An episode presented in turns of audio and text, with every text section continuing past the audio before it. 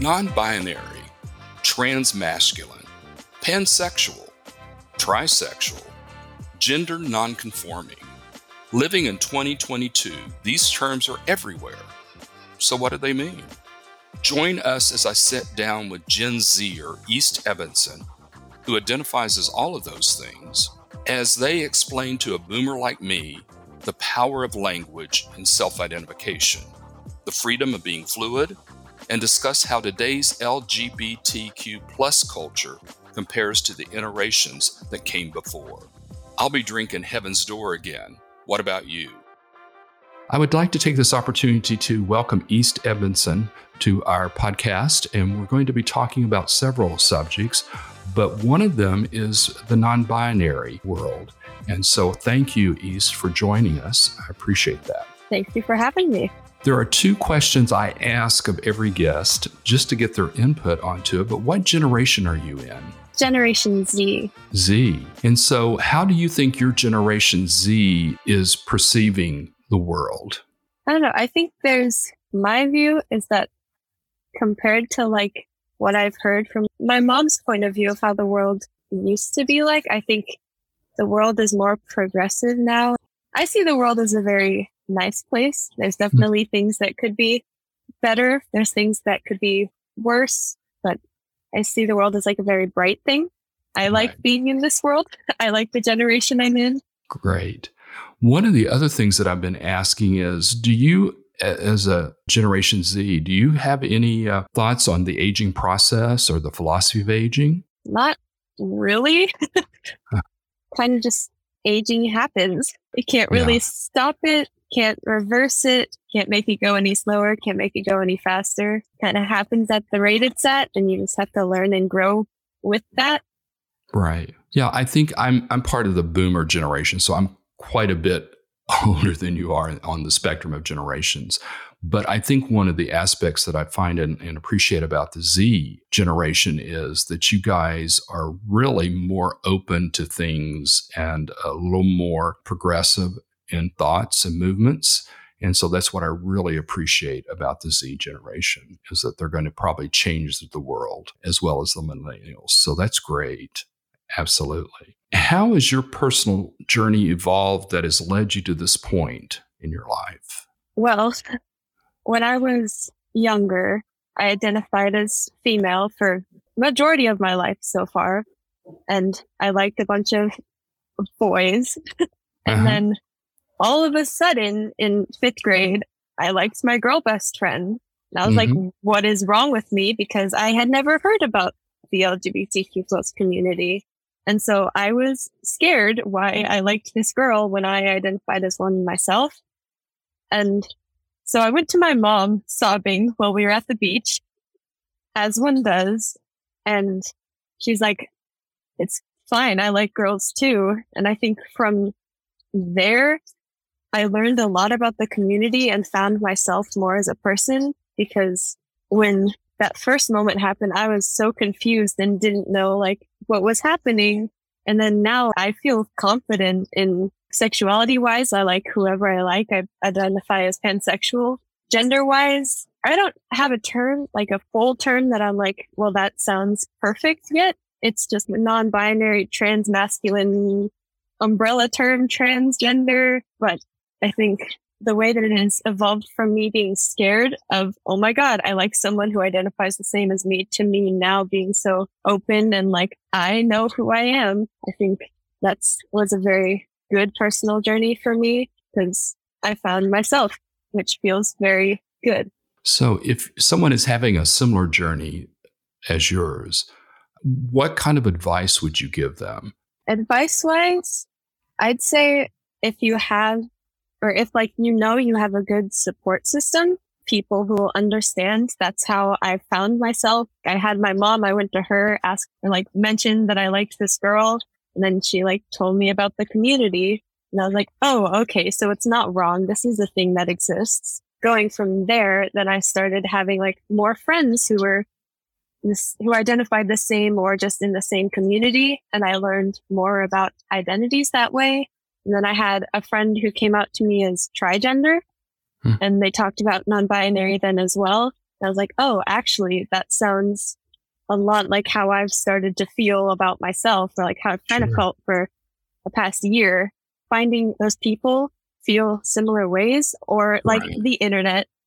I use the internet a lot to find different terms, which is where I found transmasculine and pansexual. I didn't know what that was until, well, seventh grade, I think. But I used the internet to find that. Help me understand in our audience transmasculine. What is the definition of that term for the um, LGBTQ plus community? Well, the way that I use it is a rough definition that I found. Granted, I found it four years ago now, so I do not remember exactly, but it's right a term for people who feel more masculine. And in this case, since I'm non-binary, but leaning more towards the masculine side, it seemed fitting. I'm like, I'm not, it sounds weird to phrase it this way, but I'm not fully trans. Right. Like as people identify like female to male, male to mm-hmm. female, I'm still, they, them is like the top, mm-hmm. which is where the non-binary comes in but right. transmasculine is like the feeling of masculinity, I guess, as right. a shorter definition. Well, uh, transmasculine, I think, would probably be something about where you are and what you identify with more masculine, more feminine. Neither one yeah. of them are good or bad. It's just your individual yeah. journey that allows you to probably feel more toward the masculine side or no side or to the feminine side. Yeah because um, it is definitely a spectrum. There's not like you are feminine, you are in between, you are masculine. There's different eh. levels to it. Yeah. Actually, I think that's a great reference, the levels as well as a spectrum of where people fall on these categories, evidently, that people like to put us in. And so that ne- yeah. necessarily doesn't mean that that is the only definitions. And I think for my generation, we had to take a really hard look at getting out of those definitions that society has placed on us. So I think you have the advantage of doing the spectrum of knowing that and identifying within that spectrum. And a lot of older GLBTQ plus individuals did not. So I think that's a great aspect and maybe something that uh, hopefully we have spearheaded that you're able to do that now as a Generation Z person. So pansexual, what help me understand that a little bit. For me, I just kind of use it as I love anyone regardless of gender. I know right. that pans- like pansexual and bisexual are very similar definition wise, but pansexual feels more like a fluidity. Mm-hmm. I don't really care if I didn't know somebody's gender and then I found out their gender, it wouldn't change anything. And it feels more freeing than bisexual because bisexual is normally stigmatized as you like masculine or you like feminine. And there's not that spectrum that's often talked about because I do realize like bisexual is not that, although that is what a lot of people think. But I think pansexual, yeah, it feels more fluid than what bisexual is known as. And I think that's a good point you brought out, East, is that the bisexual label either goes to the on the spectrum to the far feminine side or the far masculine side. And you're either liking both, but in that is a spectrum of why you like like the individual, why you've chose this person to be your partner, and uh, how that can affect individuals now coming in that they have those choices. And I think that's that's an excellent uh, definition and an excellent example of that. Thank you. Non-binary so that's another term that maybe our individuals listening to our podcast might not know the definition or what that means. Could you help me with that? Yeah. So I say the way I define it because I know other people that I've talked to don't mm-hmm. define it the same way. But for me, it's just like that middle point where I don't feel like too feminine. I don't feel too masculine, though I'm more lean on that side. But it's like that middle part where it just kind of feels like I'm existing in this cloud where I'm not stuck to one side. Right. Uh, although, of course, because society, there is still that, oh, you were born a female, you are such, mm-hmm. or you were born male, you are such. But I think for me, the they them pronouns is very freeing because it's not stuck to one or the other. It's just kind of that middle point. And it reminds me of the uh, the porridge little fairy tale where it's either too hot, too cold, but it's just right. So I think yeah. the binary is the just right for for some individuals. So that's great. Yeah, for sure. And I think that's how you really um, identify and able to have that identification is very important, especially for younger individuals that are within the LGBTQ plus community. How has your journey impacted yourself and others? Well, for me, it's made a lot of things make sense. But on my mom's side of the family, the people, like the immediate family, is very understanding and they get it and they try their hardest to do it. But then the further family, like great aunts and great grandparents don't really get it. So there's kind of this barrier because they will refuse to use pronouns or refuse to use the name I prefer. And same with like my dad's side, except they're slightly worse. Like my grandfather on my dad's side refuses to use preferred name or pronouns at all because it goes against his ideas of what people should be. Right. And there's definitely been Facebook things posted that were very targeting for like specifically trans individuals. Right. And so there's been this impact of, oh, wow, it feels like my family hates me because they don't get my gender or sexuality identity. And so there's been like, it went from a very loving and very close like relationship to kind of distant and like we don't really talk anymore, but if we need to, we do super sucks because I love my family and I know they still love me, but there's, it feels like there's less love now mm-hmm. that I'm myself. Right. I'm saddened to hear that because all of us tend to experience that at some point. Stacy Rice, who I, is the trans woman that I interviewed uh, for one of our podcasts, was set, she's from North Carolina. And she said, I have relatives in North Carolina that are Trumpsters, very conservative, but they still love me. And I think that is interesting in the concept how you can have these definitions and these biases, but still love the individual. So that what yeah. we have to do is we have to get rid of the biases, and uh, yeah. hopefully that'll come come about. How do you think just being yourself is part of, of overcoming the biases? But uh, how else do you think individuals who have this type of bias might uh, might uh, help bridge that gap with their family members. Do you have any sense of how to do that? I mean, seeing as I'm not, I haven't been able to really break that Through. with my own family. Right. I'm not really sure.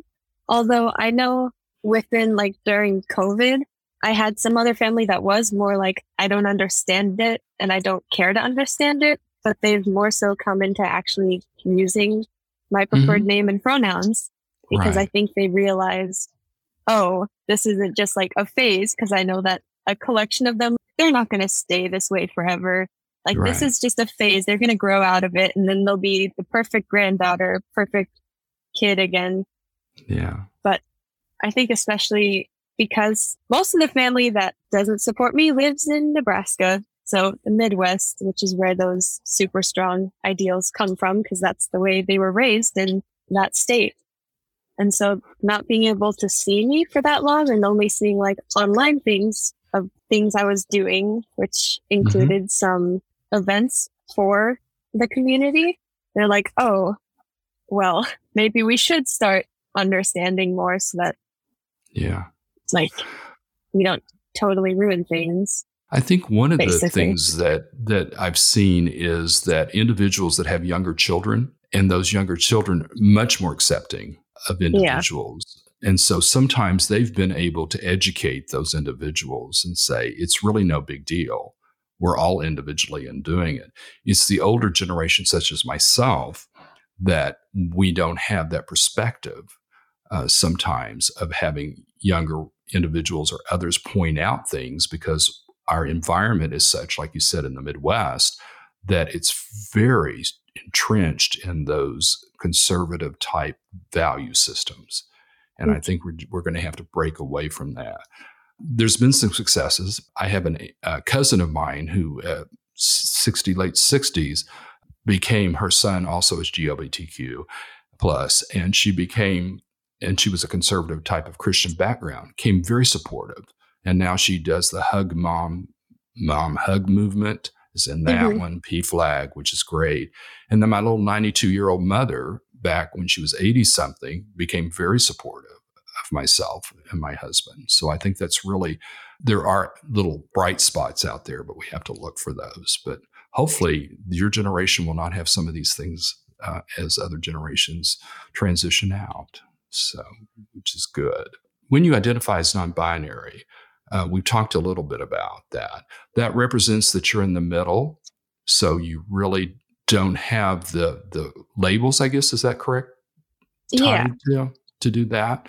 And so, how does that make you feel just not having the labels as part of, of uh, your identification as yourself? I think for me, it just feels more freeing, as I said earlier, because right. uh-huh. the labels feel like you're kind of trapped in a box that yes. society has given you, which society's views on things isn't always the best with like anything, including like gender or like body image. Mm-hmm. And I feel like being able to break away from that box and have this spot that feels like me, it's yeah, just like a freeing feeling. I can more, what's the word I'm looking for? move around more, I mm-hmm. guess, and like be yeah. able to explore myself more because I'm not confined in this tiny box of right. who I should be when that's not who I feel I am. One of the things that I'm looking at for future uh, episodes of podcast is rural versus urban. And I think the experience of maybe being non-binary and part of the LGBTQ plus community is probably much easier than uh, in urban areas that it is in like the small community that I grew up in. So I hope to have a discussion at some point about the challenges that those individuals have versus uh, urban challenges. So look forward to that that episode as well. So what are your thoughts on youth transition and do you have any plans to transition yourself? Uh, youth transition, I mean, if somebody knows who they are that I hate stating it this way, but like that young, if they know who they are and they know who they want to be, I don't see any problem with youth transition, although I know many people do. It gets put onto the parents like, oh, it's the parents' fault. Why are they letting their kid do this so young? They don't really know who they are. But I've met plenty of people who were 11 when they started transitioning and they're happy and feel totally free now that they've grown up and like they went through puberty mm-hmm. with being who they are. Yeah, my thoughts on youth transition in short are very positive. I know there's like maybe some cases where like in the end it doesn't feel right for them, but then the people I've seen where that is the case, they've just been able to detransition and go back to an identity that fits them. For me, personally, I hate the thought of needles and like surgeries, but I have thought about like top surgery for four years mm-hmm. Because binders can be very uncomfortable if you wear them for long periods of time, Absolutely. which is normally when I wear them because right. it's when I go to like weddings or go out to fancy events and they can go for super long periods of time and the binder just gets super uncomfortable and it would right. be nicer to be able to just not have to deal with it, but also not feel super dysphoric about having a visible chest that other people can see. Right. And like with any sort of testosterone, yet again, terrified of needles. That probably won't happen, but it has been a process that's crossed my mind. Mm-hmm. But at mm-hmm. the same time, that's needles. Right. Although I know that there are like pills and I don't remember if there's testosterone patches or not, but I know there's other options. But right. testosterone has been like a do I would I really want to do that in a transition or not? So I think for now that's not a plan in my transition, but hopefully yeah. someday top surgery will okay. occur. Well, it's still an evolving process, I'm sure, for you. Yeah. Do you have any trans individuals that have been that you have looked up to or used as role models for the Gen Z um, generation? There are a few people. There's Alex Aaron, who's like a Instagram influencer, social media influencer, and I looked up to him for a really long time, and I was like, "That's gonna be me someday. I'm gonna be able to feel completely free and like have top surgery and have people understand and know me as me. And then mm-hmm. there's also in the music video for The Village by Wrabel, there's an actor that was there who's trans. I believe his name is August now. I lost his social media, so I don't remember if there was a name change or anything, but I also looked up to them for a really long time because I was in that music video, they show like the start of their transition, which I was, oh my God, that's how I feel. Yeah. That feels so cool to see it displayed in a music video that is exactly about not feeling like yourself and wanting to feel free and not having like family understand. So it it appears to me that trans women tend to go in more have a little more exposure than trans men in the media world and social media and especially yeah, think, in the entertainment. So yeah, I see a lot like on TikTok, which I use quite often. Yes. There's, I see more trans women than I do see like trans men. So there are also a few of them that I follow, but I think the majority of the ones I see that are at least open about their identities, because I know some people aren't, mm-hmm. but the majority of them are female, which they're also my role models, but not in like the same way as a trans man would be. Right. Because seeing how happy they are in their transitions, I love to see it. And I'm like, I hope that someday I feel that happy and confident, but not in that transitioning to feminine that they yeah. do. Yeah, absolutely. I, I hope that, and my goal for it, for the LGBTQ plus community is there's no label for anybody. We're just all individuals and human beings. Yeah. So hopefully we can get to that point um, and do that. But uh, yeah, it's it's a it's a process, and LGBTQ plus individuals have uh, led the forefront just because we're courageous. To be honest with you, we've put ourselves yeah. out there and, and doing what we need to do. How can individuals in community assist in making a difference within the non binary trans community? Well, I know with non binary, at least, if more people could be understanding of they them being like a singular pronoun for somebody, right? That would be wonderful because if you see a wallet on the ground, you're like, oh, this person forgot their wallet. I wonder whose it is. If you don't know what they look like, you commonly use they them pronouns for that said right. person and you're talking about a singular person in that case. So understanding that that is a thing that can happen even if you're looking at somebody would be probably the biggest difference that would that could occur because I see that's a lot of people's issues with the non-binary community. It's it doesn't make sense to use a plural pronoun as somebody's singular pronoun, even though it already exists as such when you don't know what a person looks like. But I think moving I, that knowledge to the non binary community would be making a huge difference.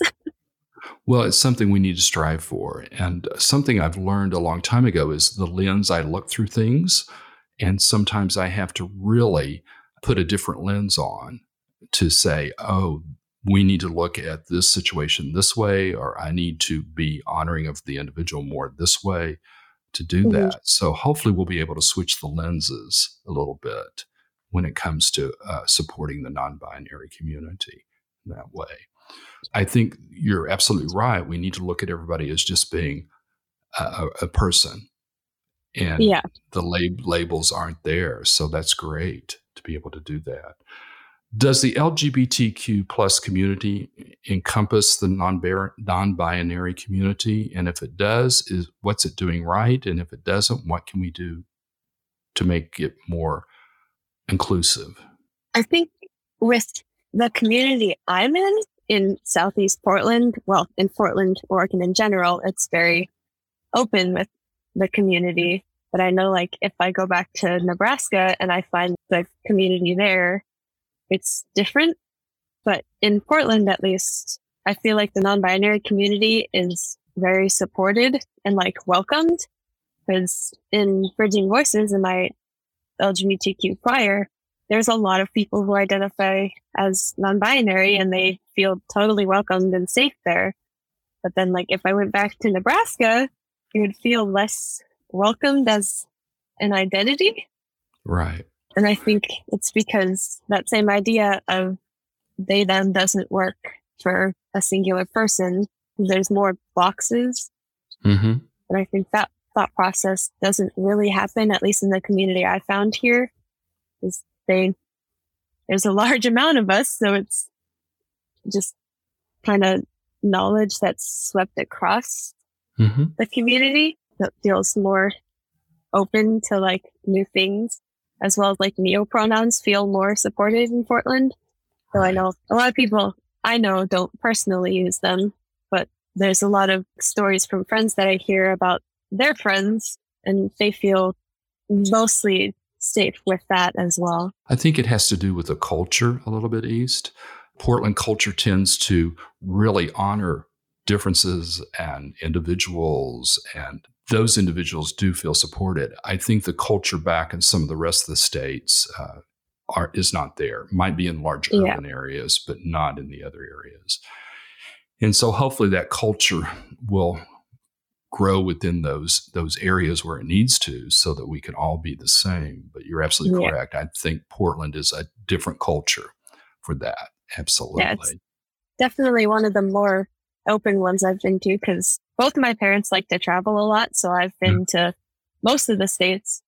There's still like a lot in the East Coast that mm-hmm. I haven't been to, but most of them, yeah, the culture, especially around like the LGBTQ plus community is completely different than here in Portland. That's right. There's just different views. And, and I think one of the aspects of that, because I came from Texas, uh, which is very conservative now, um, but I think it has to do with the Christianity views within those states as well. And there tend to be more black and white and not understanding there is a lot of in between the two, and that yeah. it's okay to have that in between our gray area. So I think that's probably one of the major difference I've noticed since I've been up here uh, in the Northwest is that we tend to have a much better culture of acceptance than some other places. So, how would you describe the future for the non binary in other generations? Well, I think I have a lot of conversations with my mom about how it was like for her in sure. high school and listening to that compared to like what my experience in high school was. I feel like the LGBTQ plus community is becoming more welcomed and same with like non-binary. I have right. some people on TikTok that I follow where when they were super young, it just didn't exist openly. It was like if you knew about it, you knew about it. If you didn't, well, shucks, you don't know about it. Yeah. So I think then compared to now, it's grown more as like a thing that's known and a thing that's welcomed into the community. And it's, I've noticed it's become a very common identity for a lot of people who don't feel like either box of like feminine or masculine fit them. Cause I think majority of people I know who are, well, aren't in the box of being cisgender or aren't in like transgender, they commonly identify as non-binary compared to like gender fluid, uh, trigender and all these, uh, I there's too many for me to remember the name right now, but all of these other like non-binary type identities. Right. I think it's grown so far from then to now that I feel like it's based on current views and like conversations I see people having, it'll just continue to grow in the future and become a more common thing to like talk about and to see and to have support for. Mm-hmm. Absolutely. I, I think the really good thing that I've seen about it is because my age group, there were, you know, you were either gay, straight, or lesbian. There were no other terms out there. Uh, yeah. I didn't know what bisexual was uh, growing up, and it was, came much later. So it's good that we've expanded our views of what sexuality means, but what the person means as well. And so I'm very pleased to see that happen. And uh, again, my I, I, just hope that continues, that we're going to be accepting of the individuals, that we understand that not everybody can fit into these boxes that society has created for, for sure. us. So, as a non binary person, how does that reflect in like dating or other types of things? I know we talked a little bit about it just being the person, not tied to that. Is that pretty well how that affects affects you in the dating setting? Yeah. Well, in the past, I had dated somebody who identified as a man when we first started dating, but throughout the relationship, he wanted to try out they them pronouns, and I was okay. I'll still love you the same, and so we did that. And then, like, he realized, uh, never mind, that doesn't work, and so he went back to them eventually. But him exploring didn't change any of my views on him, like exploring right. his identity and then like I met somebody online because of course my generation is online. Well, I've met multiple people online, but they identified as like non-binary and so like they, she pronouns. Right. And it didn't make me love them any less than like this other person I had dated two years, four years prior. Right now, my current partner is gender fluid with they, he pronouns and cool. like that's your identity. It fits you. I'm glad that you're able to feel comfortable with that. And I know there's been like from the time we first started dating, there's even been question of what he feels fits them. So there's been like some changes in what they use to describe themselves, but I don't love them any less. Right.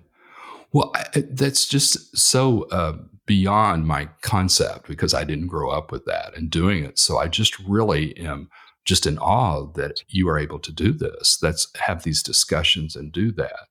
So that that's amazing to me that that we have come this far within the LGBTQ plus committee community committee community that we're able able to to to do that. Do you think the Generation Z is a little more in tune with social justice type of, such as, you know, rights for others, uh, Black Lives Matters? Do you think you are more of a generation that's going to to really take the social justice banner and go with it? I mean, from the like the friends that I have and the people I know, there's definitely a lot of support for social justice. Like I had so many friends and like myself and my mom and my younger sibling, we would go to like the Black Lives Matter marches and we right. and like protests that we knew were would be safe because for a while they were unsafe and we wouldn't take a 10, 11 year old to that and put them in danger. But I know a lot of like my friends and myself tried to show as much support as we could and tried to get things to change. And we still are working towards that because it's not something that's easy to do since there's so much past traumas, I guess, or right. like past ideas that are really hard to move from. Right. But compared from, I, I don't even know how many years ago, but when, when I was younger, probably 10 years ago compared to now, I do see like a lot of change and especially like support with my generation trying to help things move forward in the thought process and like get better if we're able to do that because it is extremely hard to change people's like thought processes on things. And so we know it's not going to be easy at all, but sure. there's still that hope that at least some things will change and some things will maybe not get better, but be okay again or like right. okay finally. And I think that for me, I've seen a, a step backwards. Uh, you know, we had Roe, Roe versus Wade. We've had that one law in many, many years. We had the uh, gay marriage going on and the mm-hmm. taxes. And I see that stepping back a little bit, especially with the Supreme Court, US Supreme Court. So I think it's going to have to be all generations coming together for social justice because we put for up sure. the fight back in the 80s and 90s when we were trying to get just AIDS, for example, trying to meet the needs for those individual and make the government responsive.